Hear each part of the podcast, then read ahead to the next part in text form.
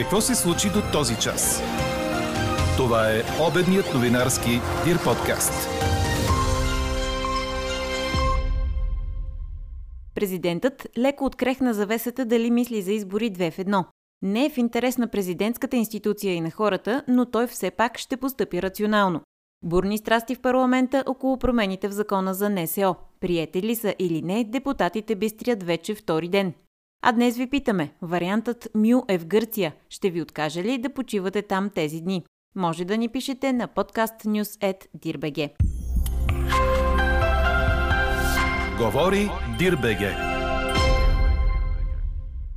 Добър ден, аз съм Елза Тодорова. Чуйте подкаст новините по обяд на 3 септември. През деня стойностите ще останат почти без промяна спрямо вчера от 22 до 27 градуса, но заради липсата на вятър усещането ще е за по-топло време от четвъртък. Слаб изток-югоисточен вятър ще духа само по морския бряг. Прогнозата е на нашия синоптик Иво Никитов. Заради предстоящите три почивни дни се очаква натоварено движение по всички главни пътни артерии в страната. Имайте предвид, ако ви предстои пътуване. Още сутринта на граничен пункт Кулата се образува опашка от автомобили, пътуващи към Гърция. Смесването на парламентарните и президентските избори е против духа на нашата конституция и разграничаването на отговорностите между тези институции. Това коментира президентът Румен Радев при посещение във Военно-медицинската академия. Признавайки, че този вариант не е в интерес и на президентската институция, той отбеляза, че ще търси рационално решение по въпроса.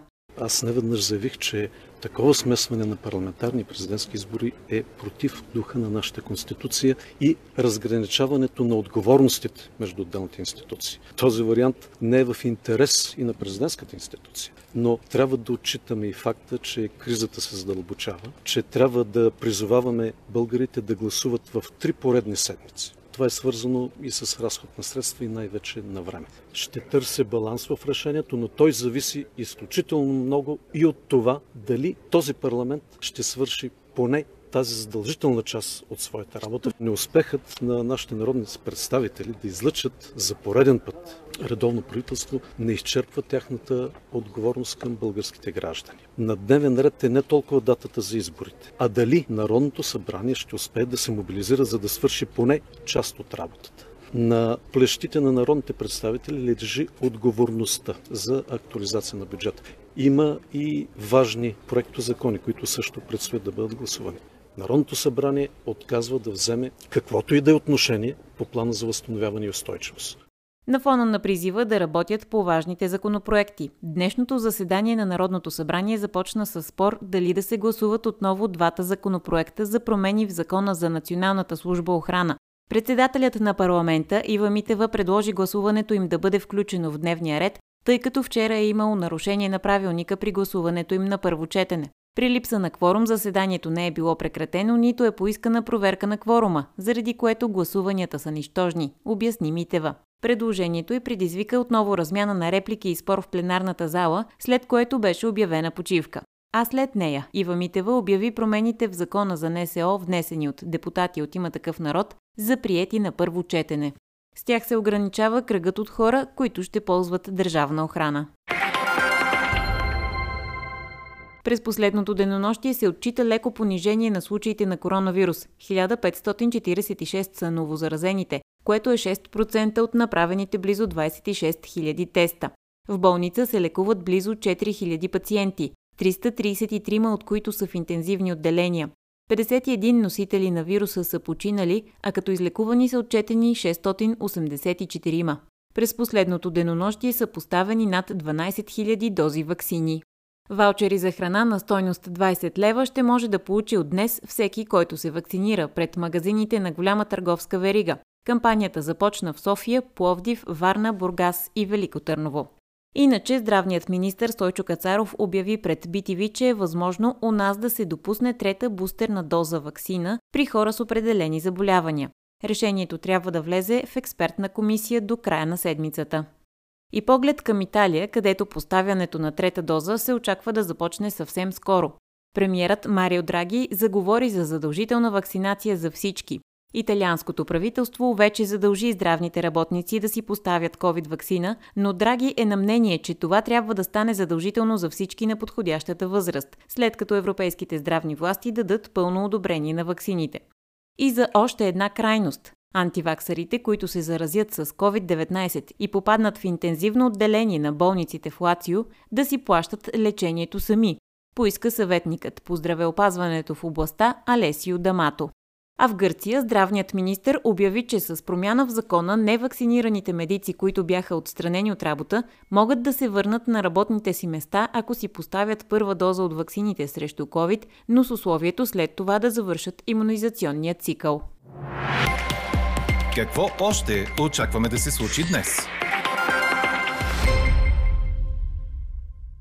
С голям концерт в Двореца на културата и спорта във Варна, Лили Иванова започва своето турне. Примата ще излезе на сцената в 21 часа в зала Конгресна.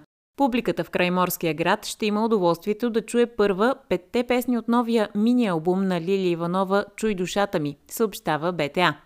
След Варна, турнето на Лилия Иванова продължава в Пловдив на 14 септември, в Бургас на 25 октомври, в Велико Търново на 9 ноември и в Шумен на 11 ноември. Преди да стигне до финалните три спектакъла в зала 1 на НДК в София, които са от 14 до 16 декември, ще има и концерт в Русе на 13 ноември. Най-малко 44 души са загинали заради дъждовете и наводненията, причинени от бурята Айда по източното крайбрежие на Съединените Американски щати. Лошото време доведе до наводнения от исторически мащаб в Нью Йорк, като засегна също щатите Нью Джерси и Пенсилвания. Президентът Джо Байден обяви извънредно положение в Нью Йорк и в Нью Джерси а по-рано четирима души загинаха, други двама пък бяха ранени, след като малък самолет се вряза в сграда в американския щат Канектикът. Според Федералната авиационна администрация на борда на самолета е имало двама пасажери и двама души екипаж. Вероятната причина за инцидента е механичен проблем. Четете още в Дирбеге! България шокира европейските шампиони от Италия и спечели точка при гостуването си в Флоренция в матч от световните футболни квалификации, предаде Корнер. Националите направиха един на един, опровергавайки всички очаквания, които напълно резонно сочеха домакините за огромен фаворит. С този матч Италия изравни рекорда за най-много поредни матчове без загуба в международния футбол – 35. Но не успя да победи нашите, което със сигурност намалява радостта от постижението.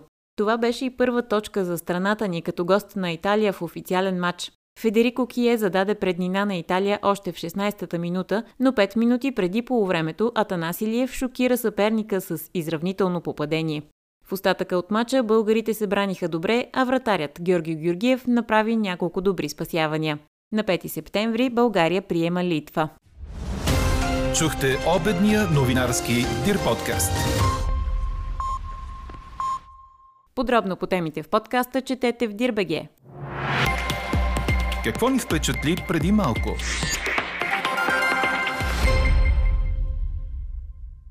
Ученик поправи руския президент Владимир Путин след като той сбърка факт по време на разговор с деца, предаде ДПА. Момчето, видимо притеснено, уточнило пред Путин, че император Петър Велики не се е сражавал в 7 годишната война, а в Великата Северна война, която е продължила 21 години. Президентът благодарил на момчето за поправката, докато директорката на училището порицала детето заради проявената наглост. Случката станала в първия учебен ден в Русия на 1 септември и предизвика голямо вълнение в страната.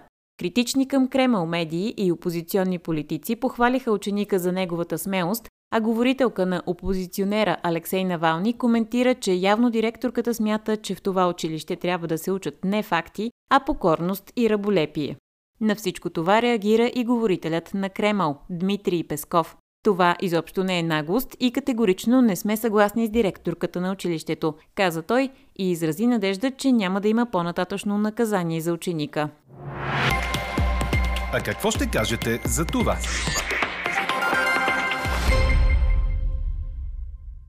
Гръцките власти потвърдиха, че са идентифицирани 6 случая на нов вариант на коронавирус – МЮ, който се следи отблизо от Световната здравна организация според вестник Катимерини. От СЗО се опасяват, че мутацията има способността да заобиколи защитата, предлагана от ваксините срещу COVID-19. Южната ни съседка съобщава, че са идентифицирани два случая на МЮ на международното летище в Атина, още два в Арголида, в северния регион на Пелопонес, както и в Атика и в Ахая. Ръководителите на Световната здравна организация обясняват, че МЮ за първи път е открит в Колумбия през януари. Той е кръстен на 12-та буква от гръцката азбука. Ето защо днес ви питаме. Мю е в Гърция. Ще ви откаже ли да почивате там тези дни? Гласувайте и коментирайте по темата в страницата на подкаста. Експертен коментар по темата очаквайте във вечерния новинарски подкаст точно в 18. Слушайте още, гледайте повече и четете всичко в Дирбеге.